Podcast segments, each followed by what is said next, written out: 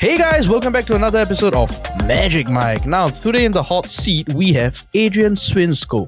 Welcome to my show, Adrian. Hey, Bharath, great to be here. So, Adrian, could you tell us more about your show, Punk, C- Punk CX, with Adrian Swinscoe? Well, it's, uh, I guess I'm potentially on the, oh, the third I think the third uh, version of the podcast is. I mean, the the, con- the podcast has been running continuously mm-hmm.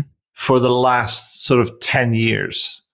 Right. Um, so I started podcasting in January 2011, wow. and so I was podcasting before it was cool, and now it's sort of cool, and I'll probably still be podcasting way after it's no longer cool. I just like yeah. the format, um, and it's gone through various kind of name changes. But it, you know, in terms of continuous mm-hmm. recording and episodes, I've recorded somewhere in the region of over 380 different episodes over the last sort of 10 years. And um, I guess the kind of thing I would say is that I've I always approach it as being my podcast is my if you like my public research and development lab. That's, that's, that's what it is. You know, ten years is a very long time. It's, it's you know, I, I I've read this quote somewhere. I've read, I've read this fact somewhere. If you're doing anything for ten years and beyond, you're considered an expert in that industry.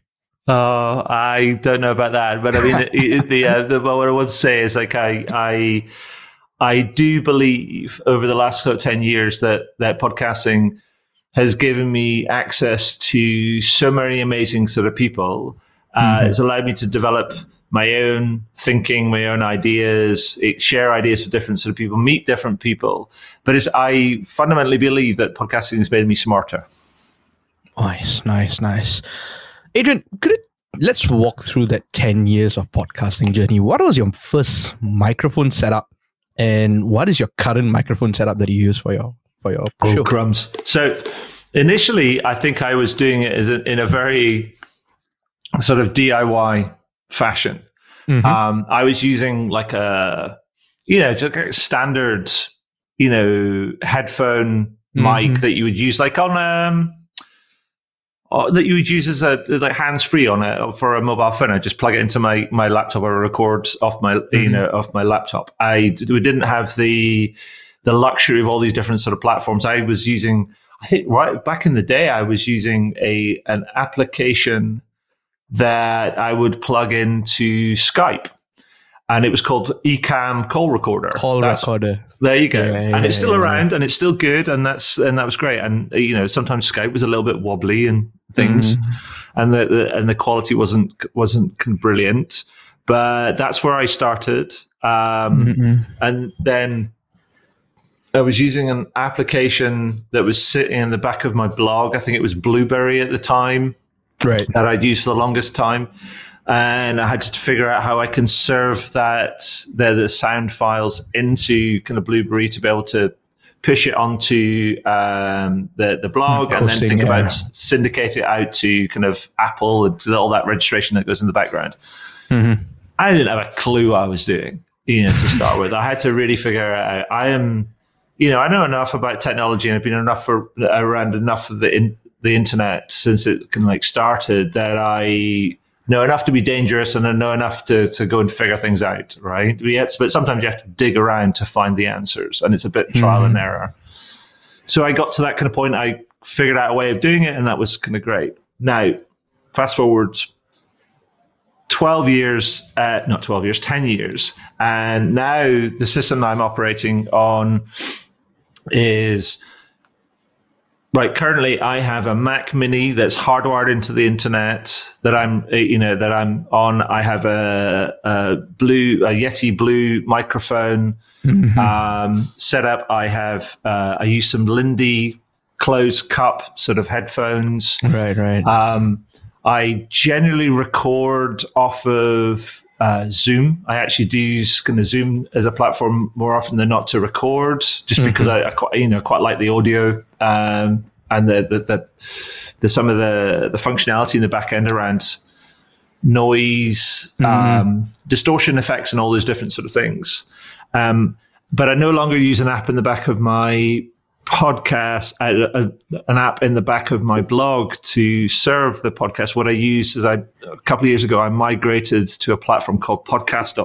Mm-hmm. Is my uh, my my podcast platform, and that took up you know, and I was up to over 250 episodes, so I had to migrate a whole bunch of those over and then repurpose them, re-release them, and things. Um, but that platform serve, uh, has done well because they also automate a whole bunch of the dissemination, syndication of um, of the podcast also to all sorts of different platforms, whether it's Spotify or Apple or Google or Acast or whatever it might be. Um, and it's always developing over time, and the analytics are, are, you know are pretty good. Although I don't really pay that much attention to the analytics, but it also allows me to to to to copy like an embed code into mm-hmm. the blog uh, post because I do highlight write ups. But right. also on the back of it, they, they, they have an automatic transcription kind of engine, which allows me to capture notes and then I can edit those down into kind of highlights. Mm-hmm. And so my journey is really um, technically it's it's evolved. It's become less complicated as the as the the space has become more sophisticated and the tools have become more sophisticated. I know there's all sorts of different things that people are doing um, differently to me. Um, I take the the the path of least resistance to this. Mm-hmm. I know I've got friends that are very much like you, kind of come from an audio engineer or their audiophile mm-hmm. sort of backgrounds, and they use different things because they fuss and fret over the kind of the audio quality. and, and I'm a bit like, as long as you can hear me and kind of hear my guest, and it's it's um, it's Clean. kind of it, intra is clean and it's interesting and kind of it's got le- the right level right level of insight and energy and enthusiasm, then you know what? I'm not fussed. You know, mm-hmm. my belief is that the, the, the the gains that you would make on the audio side over um, are outweighed by kind of the, the the focus on content. And my hypothesis has always been if I make the content and the conversation as interesting and engaging and energetic, enthusiastic as I can in the space that I that I that, that I focus on, mm. then that's going to override any sort of like you know incremental improvements on the audio quality. So, um, in a way, I if I could put it in this way, it's like focusing more on the content rather than the audio quality. I mean, have a decent audio quality, but oh yeah, of course, focus, focusing more on the um, audio, uh, focusing more on the content. In yeah. that sense, that's that's what matters mm-hmm. for for you.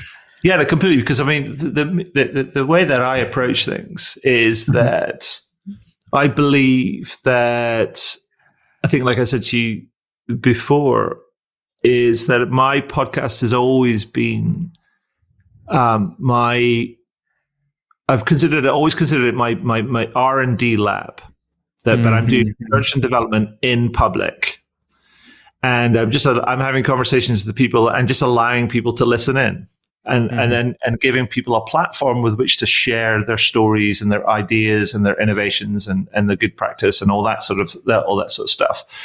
And that's the thing that I'm focused on is about sharing stories and learning and disseminating kind of things and um, I've consistently tried to improve the audio. Mm-hmm. I must add, um, the the thing that I use at the background to try and edit out as much as possible, the software platform that I use, I use Audacity.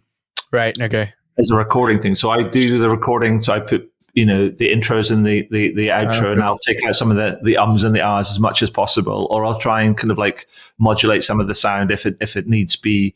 Mm-hmm. Um, but generally that's the that you know that's kind of what I kind of do if I focus on the content and pay mind to the audio and the quality. Mm. I think that I generally come out with a decent product. So you actually do it all yourself in that sense, from recording to editing to everything in that yeah. sense. I mean, it's nice. um, because it, for me, it's part of the investment in the learning.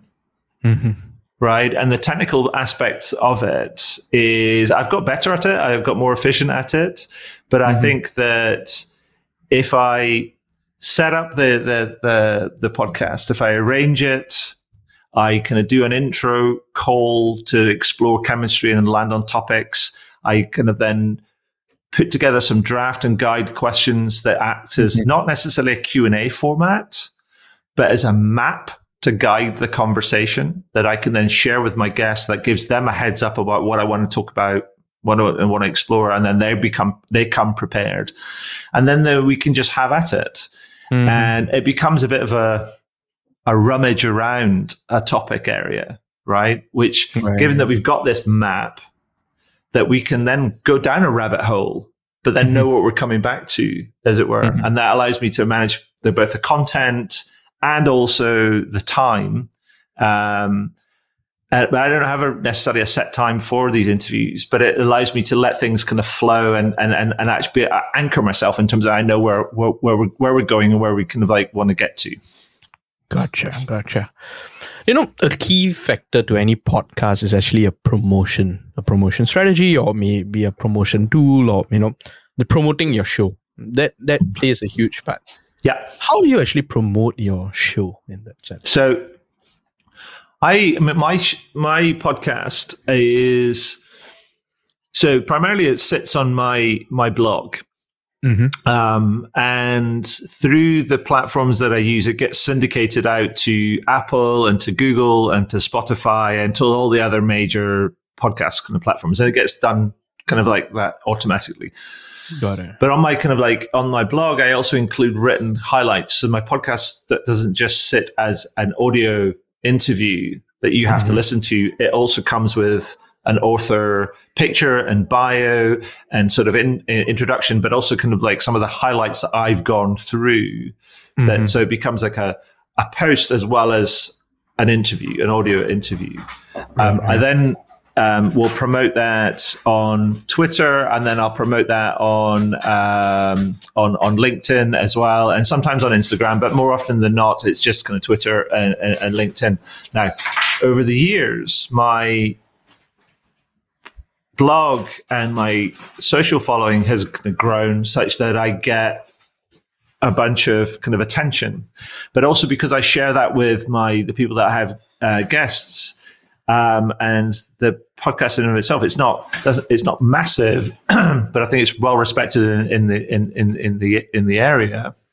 And given the, the, amount of time it's kind of gone, that people promote that kind of too, and it sits mm-hmm. and it kind of gathers kind of like um, um, it, it gathers traction traction and interest and so people can delve into the archives and all those different those different things it's a friend of mine once um, described me he said he said I, he says, I wonder uh, at your consistency in doing this for like, you've been doing this for over 10 years. He calls me the Samuel Pepys of the kind of the, the customer experience. And Samuel Pepys was a, was a noted parliamentarian in, in, in UK history, but he was also a diarist, almost right. like a, a citizen historian.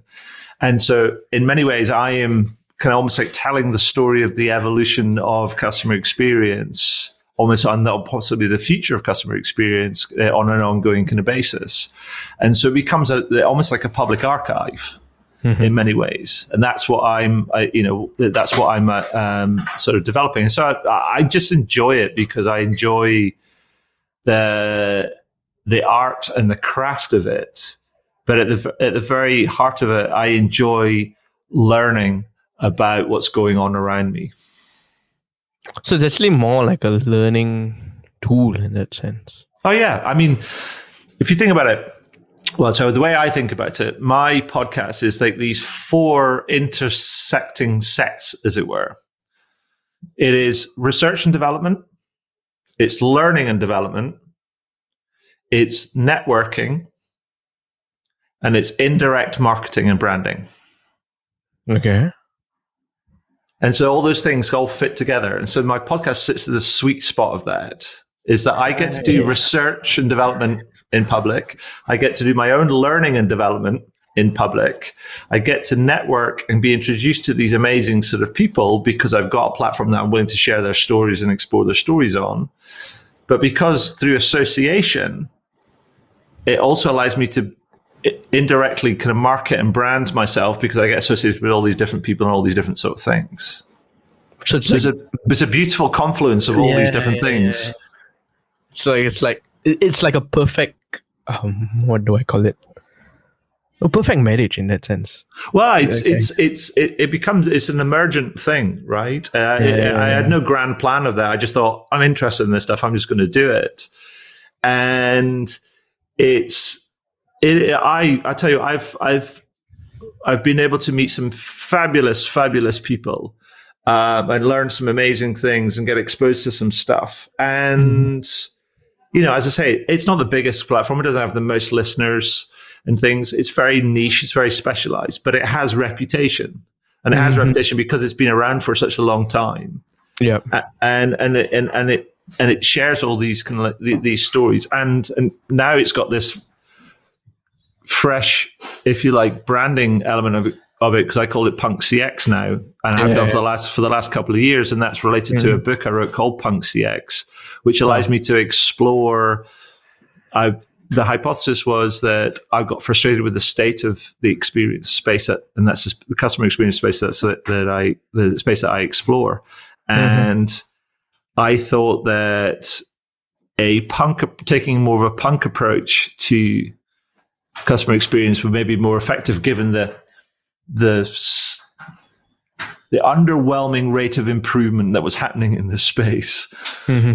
and and so you can see. I know this is audio, but in the, you can see on the videos. These are some of the visuals from the book. Yep. Yep, um, yep. And so it's quite a colorful sort of thing, and I, allows me that sort of breadth to sort of explore this and sort of add a bit of different personality to it. But in itself, in as in of itself, it also makes people think, "Go, ooh, what's that?" And that that that that, that becomes attractive to people. It's nice. It's nice. Adrian, you know, ten years is is it's a really long time to actually continuously do a podcasting show, and to not actually sort of like skip a beat, skip a beat.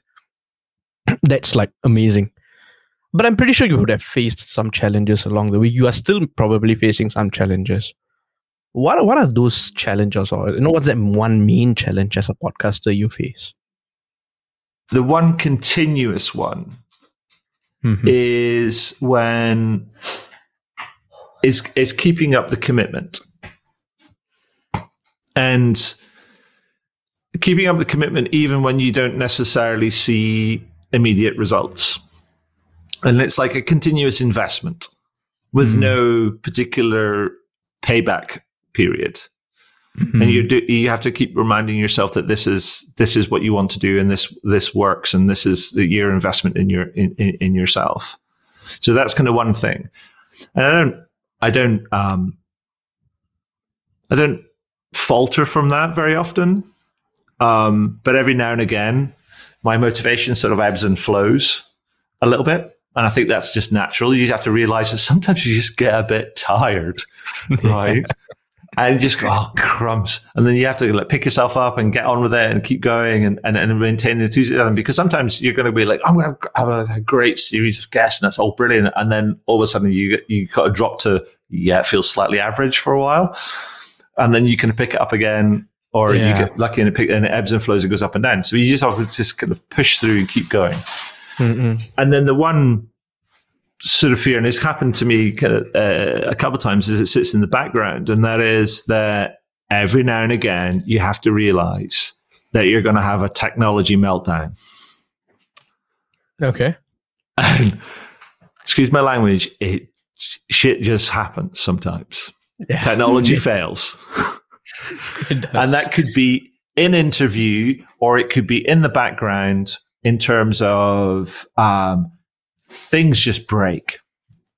And I remember that one of the reasons I had to migrate to my, my new platform is because there was a problem in the back end of my my blog and the kind of the app that I was kind of using and the up the the the because I operate on WordPress the, the the WordPress update and the sync with the with the app and it all just got blown out oh, and it no. meant that all of my kind of like episodes couldn't be um, served on my kind of like site and I didn't know where they were at. And so I was a bit like, oh, so that was a, this massive like spaceship yeah. just landed.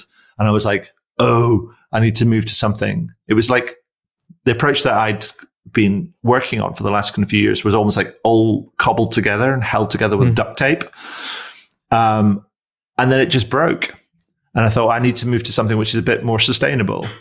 You know, I was using this app and using AWS to kind of host something and then serve it in, and, and then it just all the the app Broke. connections connections just broke, and that forced me to move to to find a new uh, platform, and then podcast.co kind of like um, showed up, and I was like, that looks great. I'm gonna I'm gonna try that, and then I had to take all of the episodes and all the and just upload them Transfer, to that, and then and then reserve them back onto my uh, my blog, and that just it, it just I had to do it in batches, and it took me it took me weeks to actually kind of to to to do it in batches, but it was the heavy lifting.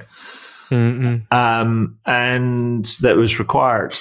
And I know that there's nothing certain with it with, with with technology, but I would say if I have one piece of advice for anybody who's doing doing this and is going to do it for for a while, is yes, you can use different um, platforms to serve the things.